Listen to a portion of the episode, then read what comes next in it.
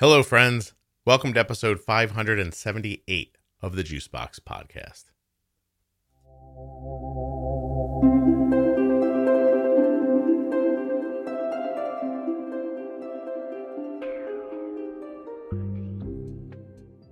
You may remember episode 504, Allergic to Insulin, where a young girl from Canada came on to talk about how she was really, like, viciously allergic to her fast acting insulin, her mealtime insulin. And we talked all about how she worked it out. Well, a little later, I heard from a doctor in Texas who had a patient who was also suffering from the same thing. And a lot has happened since I talked to that doctor. I'm going to tell you about it here, and she's going to tell you about what they did and how they took care of the problem. It's kind of fascinating. You're going to love it. And I think in a couple of months, I'm going to get this doctor's patient on to talk about what they learned, which is different than what the first person learned. And oh my, wait do you hear? Nothing you hear on the Juicebox podcast should be considered advice, medical or otherwise. Please always consult a physician before making any changes to your healthcare plan or becoming bold with insulin. Hey, so far this month, we've added like 140 people to the T1D Exchange registry. Have you taken the survey yet? Have to be a U.S. citizen, but after that, it's t1dexchange.org forward slash juicebox. Take you less than 10 minutes. This episode of the Juicebox Podcast is sponsored by Touched by Type 1. Please go check them out at touchedbytype1.org or on Facebook and Instagram. Today's show is also sponsored by the Dexcom G6 continuous glucose monitor. You're going to want to go to dexcom.com forward slash juicebox to get started today. Head over there right now. Get the CGM technology that my daughter wears. It's absolutely amazing. Hi, I'm Bonnie McCann Crosby. I'm one of the pediatric endocrinologists at Texas Children's Hospital in Houston, Texas. Thanks for having me. No, thank you for doing this. I, I appreciate it very much. Um, let's see if I've got this right. I put up an episode with Sasha, right? And she's allergic to insulin. And I Correct. talked to her about like, um, you know, like everything she went through, and, and it was really kind of fascinating. I didn't realize how impactful. I mean, I guess I didn't even realize it could happen, but um, but that she's allergic to this insulin. She couldn't use it, had to get this specific kind of, I forget, like injection port or pump site or something like that from Germany, and they weren't going to make them much longer. And the insulin's like $14,000 a year. And I think this is mm-hmm. a pretty good encapsulation of that, that, um, that whole thing. But then, mm-hmm. then I got an email from you, and I don't know how that happened. So you filled that part in for me. Yeah, no. Um, so I uh, obviously see a lot of pediatric patients with type 1 and um, uh, get to chatting with the parents and a lot of them had mentioned your podcast and how they really enjoy it. And so I, I was like well I'll, I'll check out an episode. And the episode i first happened to listen to was the one um, with sasha and the insulin allergy and got me to thinking about other um, cases uh, that i'd seen similarly which is why i reached out to kind of get more information. Cool. So it is complete happenstance that so i'm assuming that you know some of the people who listen to the show they hockey a little bit uh, about the podcast right? And they're just like, mm-hmm. you they i'm assuming they say you got to listen like they they, uh-huh. give, they give you the whole sell and then finally you're like i'm gonna listen. And then you land on an episode boom out of the gate and you're like oh i've seen this before with some of my other patients. Yeah it was um it was crazy actually. I, I, was like wow i can't i can't believe this is the episode first one i actually listened to did it make you wonder what secrets are in the other ones? Um it, it has definitely.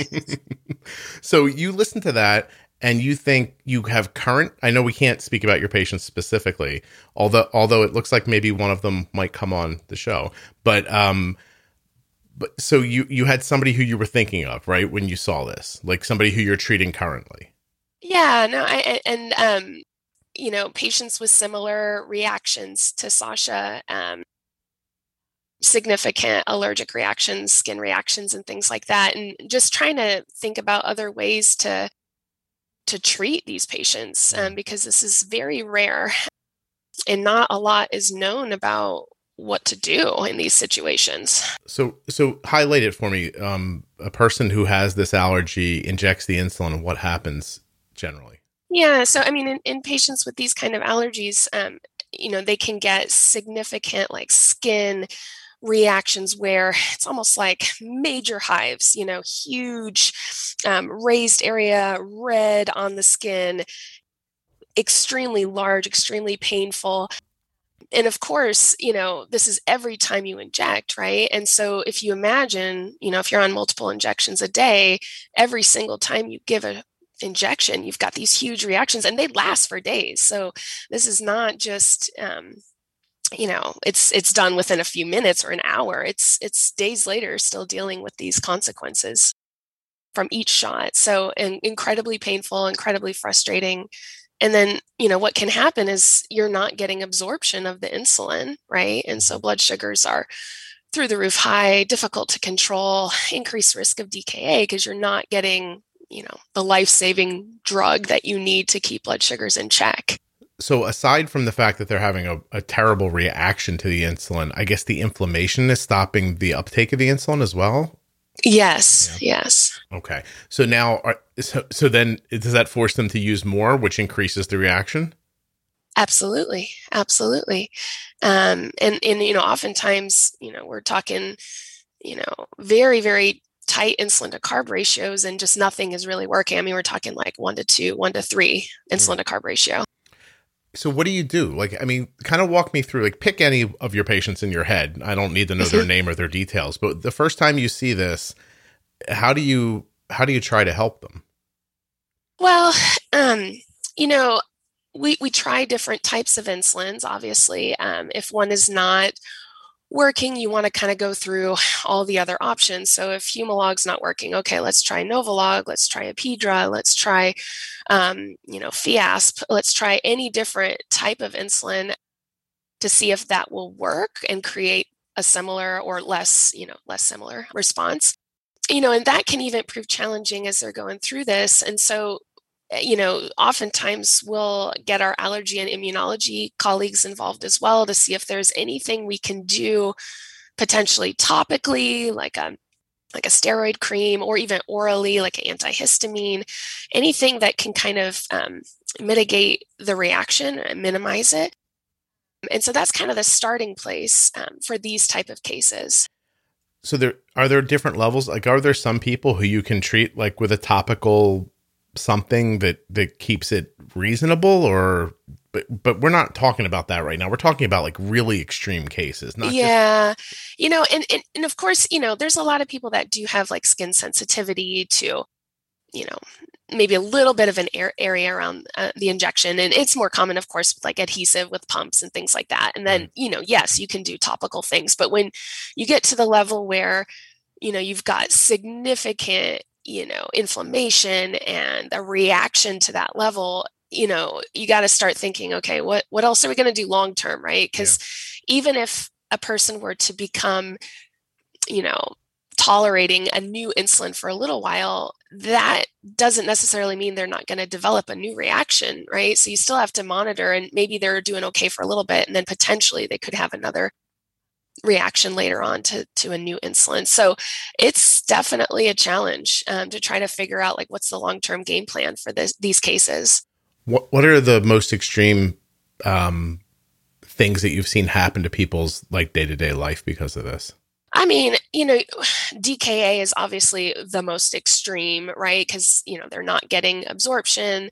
They're in the hospital multiple times. Um, in, you know, blood sugars running 300s plus all the time and you don't have a lot of reserve right? So you know if you um, are missing at least even like a fraction of absorption you're going to be at higher risk to go into dka and then you know just on a day-to-day basis i mean you know think about it. If you are having pain every single time you inject insulin you become maybe you don't want to inject your insulin, right? Maybe you um, become kind of depressed because every single time you do this, it's causing excruciating pain over and over and over and over again. And there's not really a good, you know, other solution for you. Yeah. And so that I mean that's the the worst part of it I think is a psychological aspect. Mm. I, I would imagine too it could lead to eating issues like Oh, yeah. disorder issues, right? And the whole thing.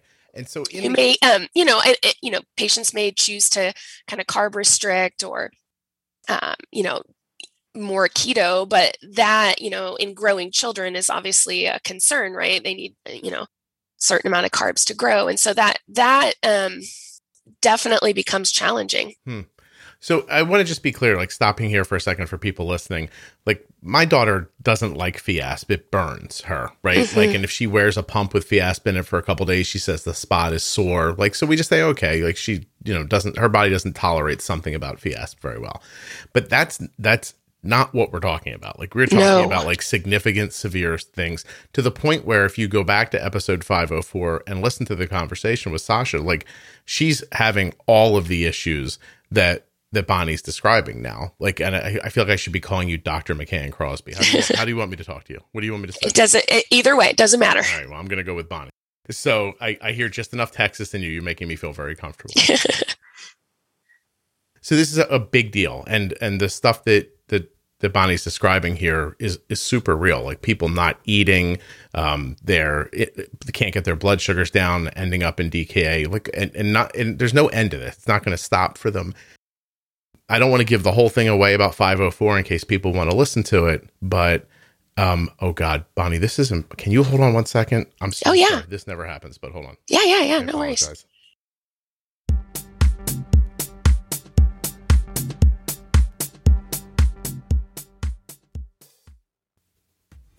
Are you using insulin? If you are, wouldn't it be great to see what it's doing? And I mean by what it's doing, I mean what it's doing to your blood sugar.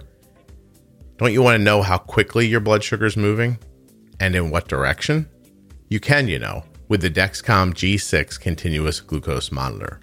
Speed, direction, and number. All at the touch of a button, really. You could just open up your Dexcom receiver and there's the information you need. Or you can use your phone as a receiver. My daughter uses her iPhone. Let me pull up her blood sugar for you right now. Interesting. 123 is her blood sugar.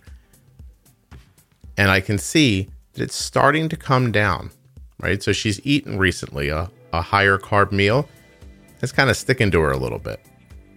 But I can see the insulin working and I can see it's crazy. I'm just looking at the graph and I can see her blood sugar kind of bending, right? Like it's a little stable and now it's sort of curving down. It's it it's telling me that the bolus we used is working. And you can see all this as well on your Android or Apple phone. I'm a follower of my daughter. She can have up to 10. My wife is also following. That would leave eight more. Nurses, family members, well-meaning uh, people on the block. I don't know, you, whoever you want. You can let whoever you want follow. You also don't have to let anyone follow. It's completely up to you. Dexcom's going to tell you the things that you need to know to make great decisions with insulin. Speed, direction, and location of your blood sugar. Are you 88 and stable or 88 and falling? Big difference, right? 88 and stable, woo, all good. Falling, might need some carbs. Going up, might need some insulin. It's all right in front of you on this easy to understand graph.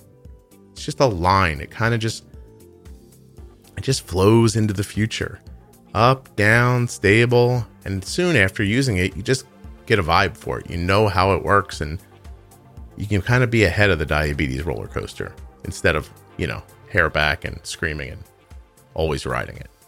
Dexcom.com forward slash juicebox. I can't, I cannot, I cannot tell you properly, I don't think, what a big, big, big impact it's made on my daughter's health and mine. Before I go, I want to remind you to check out touchedbytype1.org. It's a wonderful organization doing things for people living with type 1 diabetes that are just so heartwarming you have to see them yourself. And you can at touchedbytype1.org, also on their Facebook and Instagram pages. All right, now we'll get back to Bonnie. I know I was the one that interrupted this episode. I'll tell you guys um, when it's appropriate why I've been getting a lot of calls while I've been making the podcast lately, but uh, not right now. For now, let's get back to Bonnie. She's going to explain how they took care of this problem for her patient. It's legit amazing.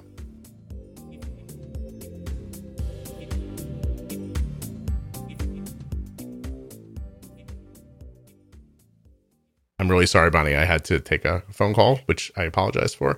Um, okay, so we now understand completely like what this the impact of this is, and that you really don't have any recourse. Well, you didn't. You thought had any recourse as a physician. These people still need insulin. They're mm-hmm. going to have these reactions. Like trying to, you know, treat what happens next isn't fixing the problem. It's just kind of quelling, you know, symptoms that, as bad as they are, right? And so when you contacted me, you were just looking to speak to Sasha's family, right? Yeah, just to kind of hear their experience and kind of different things that they had tried in the past and how things were going for them currently. And after speaking with them, what did anything strike you to try or where did you think you were left? Well, you know, her case is is certainly very unique and um, you know, in her case, they ended up with the the Diaport system, which um, required a lot of um, planning and um, time invested because it is only available in Europe. And apparently, they had to fly this German surgeon over to Canada, and you know, he had to train them how to put this thing in and then the upkeep and everything like that is is quite expensive mm-hmm. for the ongoing supplies and the insulin. And you know it's it's definitely a lot. And you know you know reaching out i did reach out um about diaport in the us but that is a you know very very complicated and requires fda approval which of course um, takes a lot of time right? And so just kind of thinking about other ways um, for these patients and one one thing came to mind which is technically not FDA approved for people younger than 18 but is the inhaled insulin Afrezza. And yeah, so that's kind of you know honestly your podcast was um kind of just opened my my mind into thinking about different ways mm-hmm. to treat patients with these insulin allergies and and that kind of led me down towards the Afrezza pathway when you thought that, did you then think I'm a genius? afterwards because that's what I would No, no, this was actually, you know, you know, these these discussions are never made you know just with one with me right? right? so it was kind of my whole my whole team we're kind of talking about these situations and what else could we try and so it was a team all right. Okay, Bonnie. Everybody effort. Helped. Yes. I understand. Okay, everybody helped. I understand. Like we don't take credit from anybody, but I'm just saying I would have been like, oh my god, I'm a genius. So to kind of like tease this out a little further to make sense of it, if if um a person who's allergic to their injected insulin gets it through this port, it magically doesn't it doesn't bother them anymore, right? It, it becomes then the problem of the expense and the difficulty, right? And, and, that there's a certain kind of insulin that you use with the port that's not, it's very expensive and not covered by insurance, etc. So right, right, right. But but the takeaway from that should be if you can bypass the subcutaneous delivery, somehow they're not having a reaction, and right? So when you think Afrezza is is the molecule so so different that it doesn't make you think, oh God, what if we spray insulin in their throat and they have a reaction in their throat? No, that's that's a definite concern, and so um, yeah, because it you know it is it is human insulin, right? It's the same. Um, it's just not being injected into subcutaneous tissue obviously it's it's inhaled which is you know brings about its its own concerns which we can kind of get into um, when we talk about yeah. how one would kind of initiate this in, in a patient with a concern for insulin allergy i would imagine you'd find the flesh on them that is most like the inside of their mouth and spray it on it and see what happens is that what you did yeah so um you know in these cases you would definitely want to get um allergy and immunology doctor involved mm-hmm. to be able to kind of help monitor for reactions. Um, and so I think, you know, first would be to kind of try a little bit of a local area um, in the mouth and just kind of see like how that goes. And then when you're really going to do first dose true inhalation you really you need it monitored right in a clinic Yeah. with an allergist who can be prepared with you know epinephrine anything that is needed in case we have an anaphylactic reaction in the lungs right? Like that so that's that's the big concern obviously. So it needs to be done in a very carefully monitored situation. Were you there when it happened? I was there, um, not in the you know not in the room um but um you know i'm i'm, I'm there in the clinic when when these things are done. So yes. What was the next con- door. was the concern all was it as great as what if we have to like tube this person? Like could it have gotten that bad? Like was that your expectation that it could have went anywhere from hey this could work Yeah. to we might have to assist them in breathing? Yeah i mean you you have to you have to plan for the worst right? Like hope for the best plan for the worst um in these cases because you just you don't know what's going to happen. And so you know in again has to be very closely monitored. You just described being married. I don't know if you're married or not but oh i am Yeah. yeah, plan for the worst hope for the best. Uh, it also applies to raising children and buying a dog. So um, it really does it applies to everything. So i'm like i'm so i'm fascinated. So this patient you had one in mind that you were going to try it with first i imagine right? Mhm. okay. So this person comes in and what happens? I mean you they huff the i mean do you huff it? Is that how they like what, what's the word for how it yeah it's it's inhaled. Yeah i mean it's like uh like an asthma inhaler. Um so you know you you're gonna kind of have a device kind of just breathe it in your mouth right just inhale it that's how it works so they took in some carbs and then you were like all right here we go yeah that's how it how it's done uh-huh. Wow, like the almost like a last meal situation. Did they Mhm. pick anything good? I would have been like, I would I been I, yeah just in case this goes upside down. I want to have something really good. Like, you know, um, so okay, I mean, like, what happened? yeah i mean I, you know in again i can't i can't say specific you know details of course but um you know overall good response and and no emergencies occurred so yeah So they were able to inhale the Afrezza. Is it a Frezza or a Frieza? It's a Frezza. uh, right? Afrezza Right. the um, and they did not have any like like pain, bump, bumps, bubbling, anything that was happening on the on their skin with the other insulin. Just didn't. happen. no Wow, that must have felt amazing for them, for you, for I mean, I would imagine everybody was just running around thrilled. Um, yeah can you has this made a significant impact on this specific person's life? well i mean again i can't really Mm-hmm. speak to Tell me what you can tell case, me. It- was it a was it a, an improvement? yes i mean overall yes Okay, are there still issues? No No. Wow. You were just being very careful to protect people's information right Mhm. there. Okay. Excellent. So, wow. So you fixed it, Bonnie. And your friends, everybody who helped, I understand. Don't worry. Yeah. Yeah. Yeah. Wow. D- d- so then do you look back at other people? Like, do you start going through records and finding other people if this has happened to in the past? And like, what's your next feeling after you accomplish that? no definitely i mean if there are you know other cases that come up we're going to keep this um, kind of treatment in mind um, because I, you know, I think it's a, a, a viable option now. It, of course, you know, uh, this does not replace long acting, right? This is only short acting hmm therapy here. So you have to make sure that you know these patients can be on a long acting, of course. Um, so whether that be Lantus, Tresiba, Basaglar, like whatever, but you have to make sure that they can also tolerate a long acting that we don't have a reaction to. You know, obviously. In in this very in this specific situation that we're not being very specific about, could that person tolerate a long acting insulin? hmm yes. So, what do you think it is about the shorter acting insulins that they can't take? Do you think it's a preservative or something? Like, have you ever looked into what what they're allergic to? Yeah, it, I mean, it's possible it is a preservative. Um, I and and we haven't tested, you know, specifically, but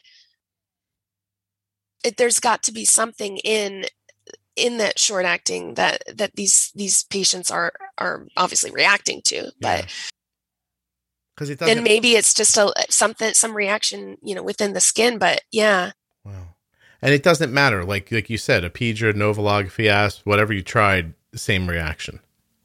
Wow, wow, wow, that's crazy. So, but that thing doesn't exist in, um, even in the modern um basals like Tresiba. Um, You're not sure. you know, everyone is, di- uh, yeah. I mean, I, I think there's different ones that are, there's different preservatives in each one. So, I mean, I think you just, you have to try each one to see which one they're not reacting to. So, um, you know, we were able to find one long acting that did work without any issues. Gotcha. Would you share that, or can you? You feel No. Okay. Well, if I get the person on it, I'm sure they'll be able to tell me. I'm sure they will. That's amazing. Oh, wow. Like seriously, like is this one of those like this is what I became a doctor for moments? I, I like to think so. Yeah, no kidding.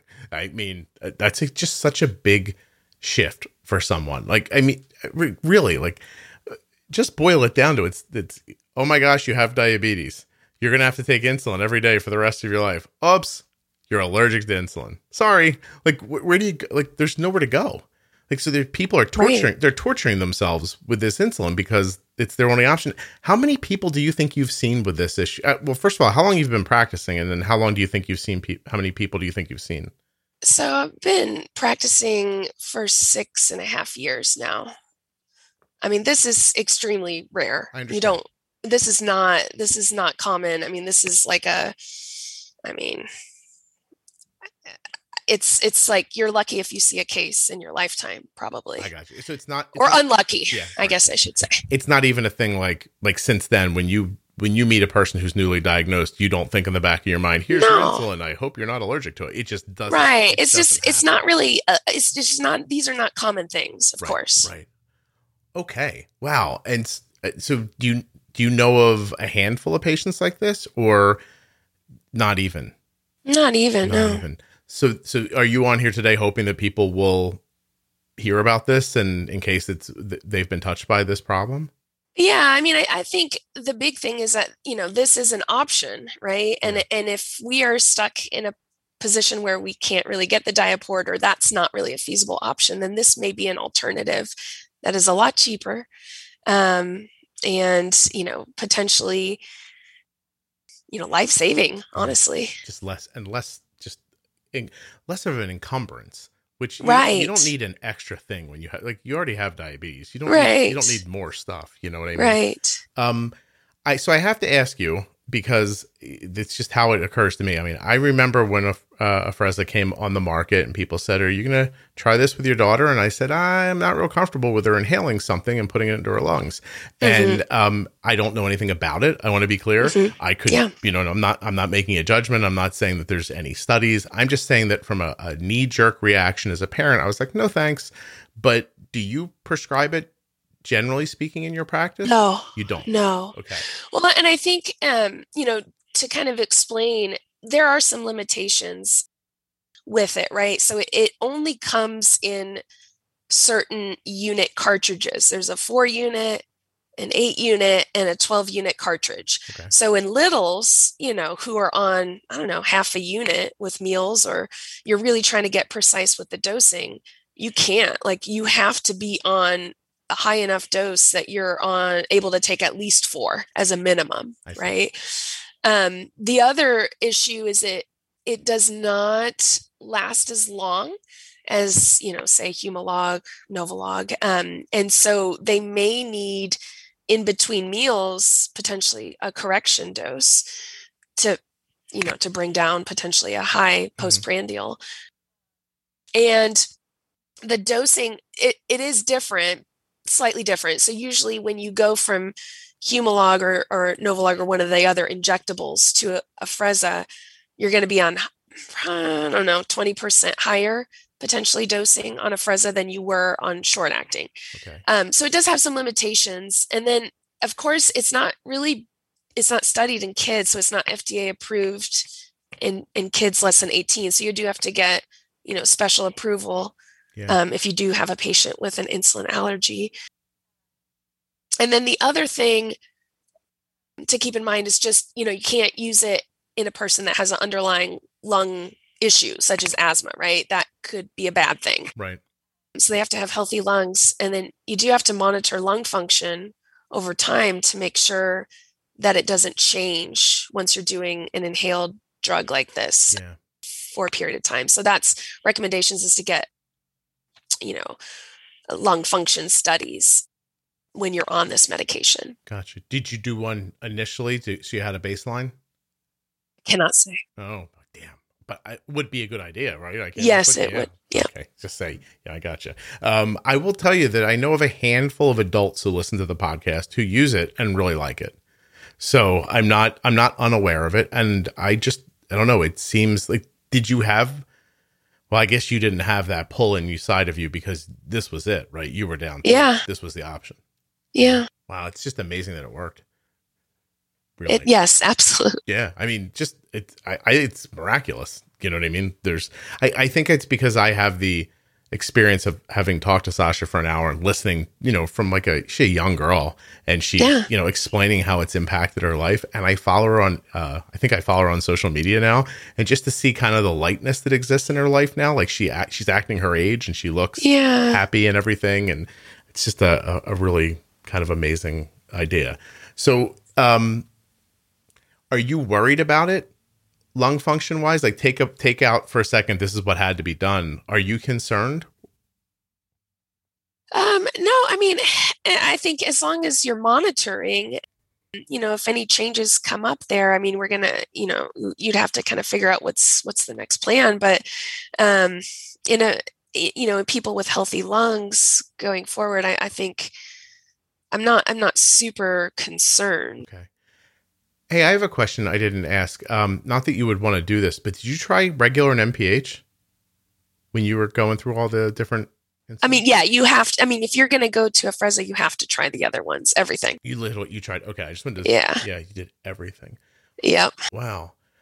Oh my God. Uh, I am I not asking you anything I should be asking you because I'm a little overwhelmed at how excited I am about this. I didn't, I, didn't, I didn't, expect I'd be so elated by the conversation. But is there anything I'm not asking that you think should be added here? No, I mean, I, I think, um, I think it's really important, especially, you know, if, if someone comes and, and does have an allergy, a true allergy, I mean, you have to think about this as a viable option. And I, and I'm glad that, you know, it is right. And, it, and anything that can be life changing and, and help people not be in pain all the time. Like this is huge. Right. So, um, so is it, is it fair to say, Bonnie, that if if somehow magically five people walked into your office today, they all had that level of allergic reaction to injected insulin, you would say, well, let's try this. You, you, that, that seems like the viable and maybe only next step. Yeah, I mean, I, I think it is. I think it is. I mean, mm. short of, you know, going to Germany and uh, getting a DiaPort, right now i mean i think that's probably the best best option i mean you, and if you've exhausted all the other you know short acting um, insulins i mean you've this is a this is definitely an option but of course you know it, it does like i said require getting a prior authorization just in in kids right but mm. but yeah definitely hey uh, remind me uh, and I, I, went over it real quickly at the beginning, but part of the problem with the port was that the company might not be making it anymore, or is that correct? The, and then and the insulin was like literally like fourteen thousand in cash a year. I, I don't remember how much it was, but it was it was very expensive, yeah. and even you know the the maintenance of the DiaPort itself, like all the the supplies that you need and things have to be replaced every year, and it is costly. Mm-hmm. What does the what does the port do? How does it? Is it like a metal spike? Oh, do you know? I, I don't know exactly what it. Well, I mean, no, it, it kind of it, it looks uh, it's hard to hard to describe. You can look at the website and see like in a better picture than probably what I can describe. But it basically, you have this little port that goes into the peritoneal cavity, like in your you know in your abdomen, mm-hmm. and and then you've got a connection that connects from that port on the inside to the outside where you've got an insulin pump running and, and pumping insulin. And it's an older version of an insulin pump. Um, I can't honestly, I cannot remember the name of the uh, the company that makes it, but they don't make that pump anymore. So, but but that's the one that connects with the DiaPort. Yeah, it's a ton of hurdles, and I guess if there's I mean, if you've only seen one in your six year career, and I've had people reach out to me, I am not having a lot of luck getting them scheduled on the show for some reason. Um, but there's like a handful of people who all know each other who have this happening with their kids. And I think they heard episode 504 and then uh, they reached out and i have been trying to book them but i'm, I'm not having a ton of success. Uh, but i mean even at that i reach a fair amount of people and that i only heard back from four people was is, mm-hmm. is pretty telling you know? Oh yeah. Yeah. Oh yeah. so companies aren't in the business of i mean i know it sounds harsh but companies aren't in the business of making things that four people can use. Um, you know. Right. Right. It's true. Becomes a becomes a an issue. Can I ask you a couple of other questions before I let you? Yeah. Go? Cool. Absolutely. Um, how do you handle? I looked at your. I was looking at you online. Uh, it's not creepy at all. it was just to get ready for this. Do you, yeah. do you see yourself as a person who treats thyroid disorders in an out of the box way, or are you, are you very by the book? Um, I, I mean, I, I, think we have obviously like evidence based guidelines that we follow, right? Mm-hmm. Um, and you know, sometimes you you know every case is unique right? So if a patient has a specific need you may have to kind of think outside the box potentially. I, I would say that in general i follow the the guidelines and if there's something that is an outlier then you have to kind of alter and kind of figure out what's best for that patient. So, so like if i came in and i was like hey here's my nine year old we'll call him jimmy and jimmy's uh, tired all the time and can't pick his head up off the floor. He's like a puddle. Uh, but uh-huh. his, but his tsh is two and a half you give him, uh-huh. you give him a thyroid replacement hormone? Probably not. Okay. What what's the number you're looking for? So, I mean, in general, we, you know, my practice is if if the TSH is above 10 or the free T4 is below the normal reference range. Okay. Those are my Now, everybody's different. So, right, like if you know, I've started a little bit lower TSH levels, but um, those are the kind of the general guidelines. So, when that happens, and I don't, I'm not setting this up to be an indictment of you. I'm trying to understand the bigger picture. If the if the practice or the hospital, if that's the the treating rule, then do the physicians not have a lot of autonomy? Oh no, they do. They do. They okay. do. Yeah. All right. I just I was wondering. I we have a really popular episode with a with a, a thyroid doctor um, who you know talks about treating the symptoms, not the number, and um, and then a lot of people run into trouble when they go back to their doctors and they're like, hey, this is my kid. His hair's falling out and he can't stand up. And they're mm-hmm. like, oh, his TSH is only five. And then eventually they get to somebody who gives them the the hormone and the kid pop, uh-huh. pops back up like a fresh flower afterwards. So I was just I was just wondering I was looking for like a real like like outside of the like I know that's not what we're talking about. So I just wanted like a like a top line reaction from you so that people could understand what's happening when they go to the to their doctor. Yeah, I mean, I think you've got guidelines for a reason, right? But then, you know, every case is different, right? And so I think you have to look at it on a case by case basis and then, you know, come up with an individualized treatment plan. Gotcha. So, I mean, I, you know, I, I would say those are my usual guiding numbers, right? But, mm-hmm. you know, there have been times where things you start at a slightly lower TSH level, you know, so, you know, you just have to kind of take each case individually. As it comes. Can I ask you what made you want to be an endocrinologist? Oh man, yeah. Um, I I was a biochemistry major in undergrad, and um, endocrine to me, there's a lot of biochemistry involved, and there's a lot of I love the feedback loops and you know from the hormones, and um, I loved also just the continuity you know you're seeing patients from sometimes you know itty bitty all the way through graduating high school and i loved being a part of their lives for that long and um, the the subject matter was just super interesting to me and i liked the fact that you know if you were missing a hormone i could give it back to you right? I could treat it um, and i felt like i was actually making a difference. That's excellent. Uh, so no there's no type 1 in the family or anything like that? You just no um, you're just a science-based person to decide to yeah that's that's really cool um, okay i have a question that maybe you can uniquely answer sure you're in your position and you're helping a person and they get up the nerve to say to you, Hey, I don't know what happens. They get this like Rocky and A1C, and you go, This is amazing. You're doing great. And they say, I listened to a podcast. What's your first reaction the first time you hear that? I mean, I'm pretty open minded when it comes to that. So I would say, okay, tell me what podcast you're listening to. And, you know, I so I, I would be interested to know like what they learned and maybe I could learn something. That is very progressive of you. Thank you. Uh, I just, I would assume that the, I mean, I'm putting myself in my shoes. I know this is crazy, but I would, if I was you, I'd be like, oh my God, these people and the internet. And, uh, so, but I mean, so it happens once you're interested. How many times do you think somebody's brought it up to you? Um, in, who has brought up what? Sorry. Like, uh, no, no, I'm so sorry. Uh, like, how many different families do you think have said, "I listened to this podcast"? Oh, your podcast, yeah. Right, yeah. Um, gosh, I want to say, I mean, a handful, probably four or five. Yeah. yeah. I mean, it's definitely I hear about it on a regular basis. That's so. Do you have any questions like for me? Do you have like? Do you want to know anything? Like, why? Like, do you?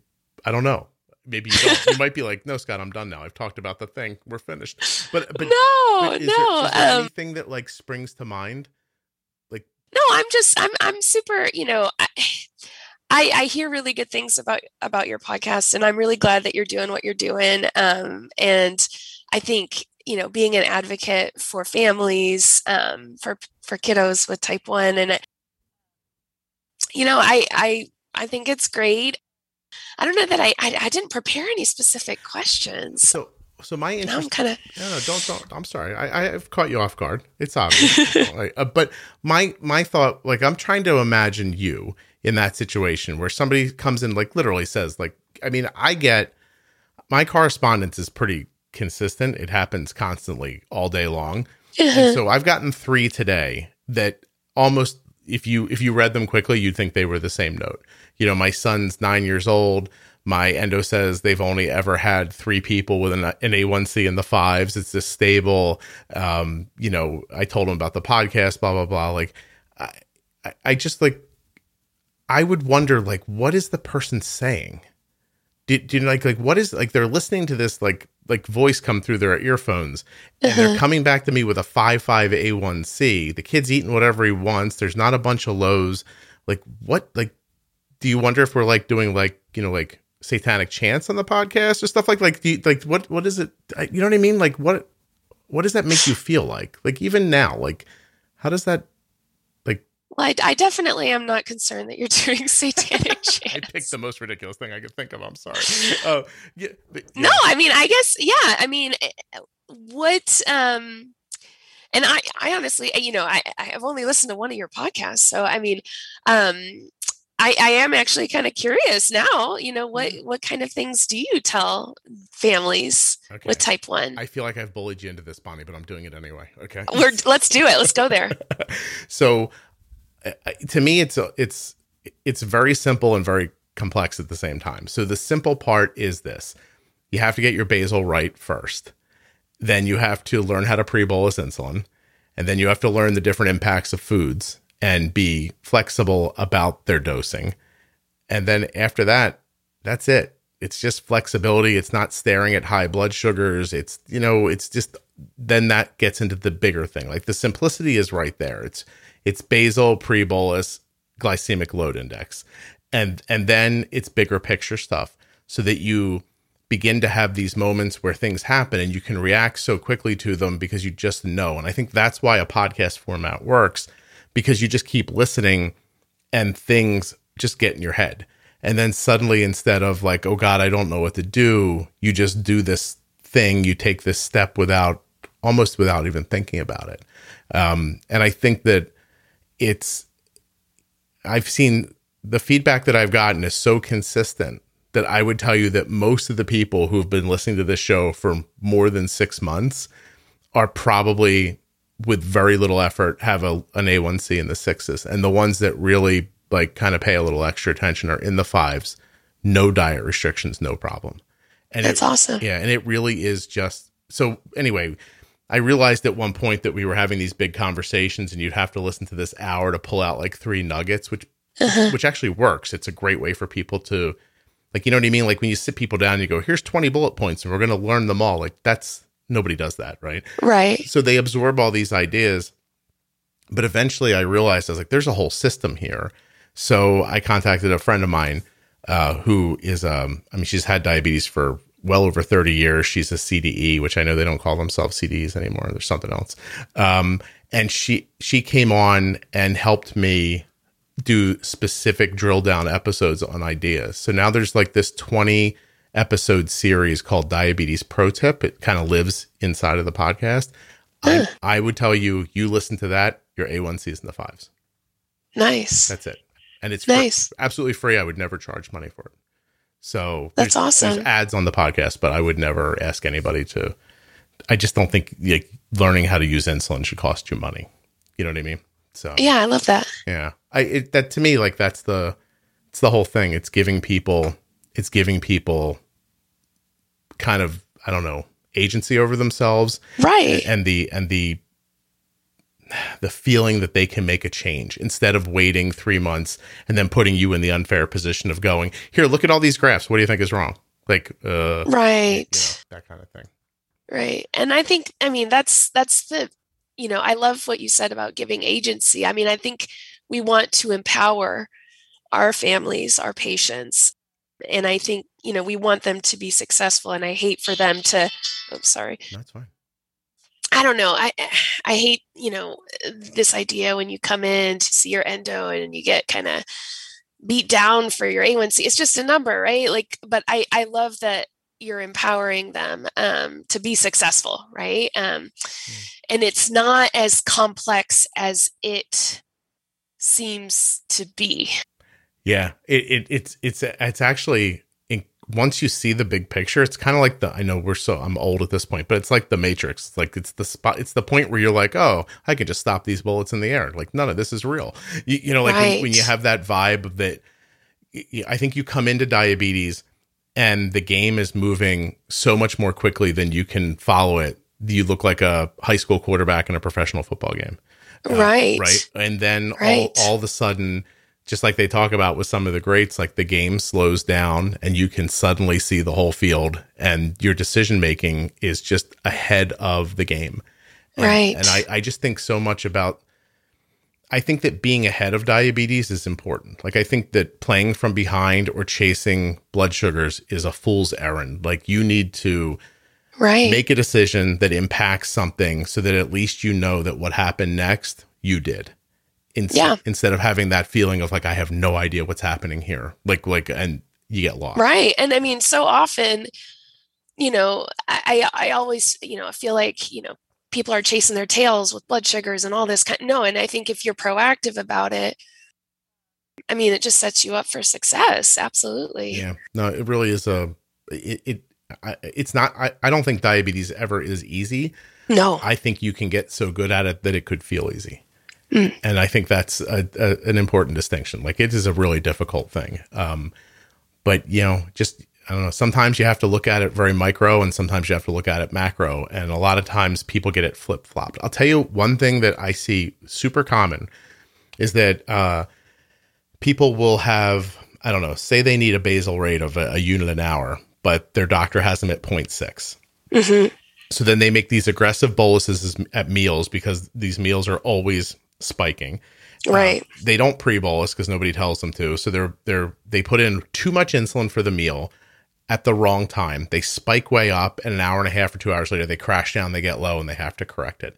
Great. Then they bring roller that, coaster. yeah, and you bring that graph to your doctor, your CD, or whomever, and you say, "Look, I'm getting low after meals," and they always take away the basal Ugh. instead of looking and saying, "Well, I bet you." Like look overnight here, your blood sugar's one. It's pretty stable overnight. It's Yeah. it's 170. If we made your basal higher, I wonder if we could find stability at 90. And if we Right. and if we did that, I wonder how much easier it would be to bolus for the meals. Right. And then we would balance the meal insulin better, not find a low later. But somehow just seeing low to them means take away insulin. And it's backwards. It's sometimes backwards, but I agree. Yeah. I mean, I think if you don't know, and, and that's why you eh, like for me, I I have to know like what is the pattern like. When are you dosing? What are you? I mean, it's everything, right? But if you don't understand the pattern, you're just looking at numbers. Yeah, to to you, you may say, okay, oh my gosh, the mealtime coverage is too much, and, and back off. But that's not the right answer. So, Right. no, you're absolutely right. You have to know what is the backstory, Right. right? What's happening? there's a tug of war that happens at meals between the carbs and the insulin And mm-hmm. the biggest mistake I think we let people make is we we yell go and we and we push the button, you know, on the on the on the insulin at the same time we start eating, which, which mm-hmm. extensively gives the carbs a head start.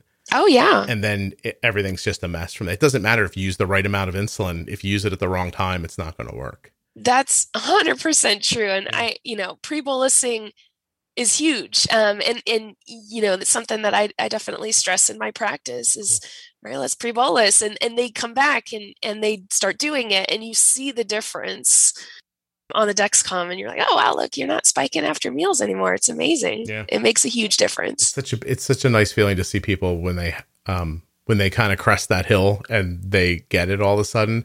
I had a uh, an episode go up. Actually, I had an episode go up today from a lady from Texas. Her episode is called "Crazy Mom from Texas," which is a, which is a name she gave herself. So I'm in the clear. Uh, but, uh, but she's a person who um reached out to me through social media and I ended up helping her kind of privately, like just texting with her once in a while and asking her questions. That's about a year ago now. So, uh, six months after I spoke to her, we recorded the episode. And now, six months later, the episode's up. And she texted me today and she's like, Look at my graph. And she sent me a 24 hour graph that's never below 80 or above 130. Amazing. And she's like, You, you like taught me how to do all this. I'd like, oh my gosh, like through text messages. Wow. So I just think it's I think it's infinitely doable. And I I I hope that the people that people count on have the nerve to tell them about the tools that they need instead of you know and and don't chastise them when they figure something out because that is a big problem people figure stuff out on their own they go back to their doctor and their doctor's like you can't do that You're like dude it works look right you know and they're like oh you can't do that like I can't do it. like and then they take their pumps from them, they change all their settings and they walk out in the mm. parking lot and put them all back again. Like Yeah, yeah. What are we doing? so, right. No, um, I hear you. I hear you. Crazy answer. Where are you from originally? Because you're not from Texas originally, right? You know that. You noticed that. No, I'm from Michigan originally. Yeah, you have like that upper Midwest thing, but you you've you've used like one or two colloquialisms that told me you've been in Texas for a little bit. Really? Well, I have been here since I've been here since I was 12 and yeah. that was a long time ago. So, yeah. You have a real mix like your your your accent's cool. So, uh that's it, Bonnie. We did it. Um Awesome. If there's nothing I didn't forget to ask you or that you didn't forget to say, then you can go back to your life. I think we're good.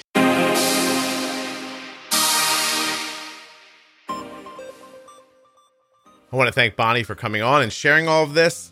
I also want to thank Touched by Type 1 for sponsoring the episode. And you know what else?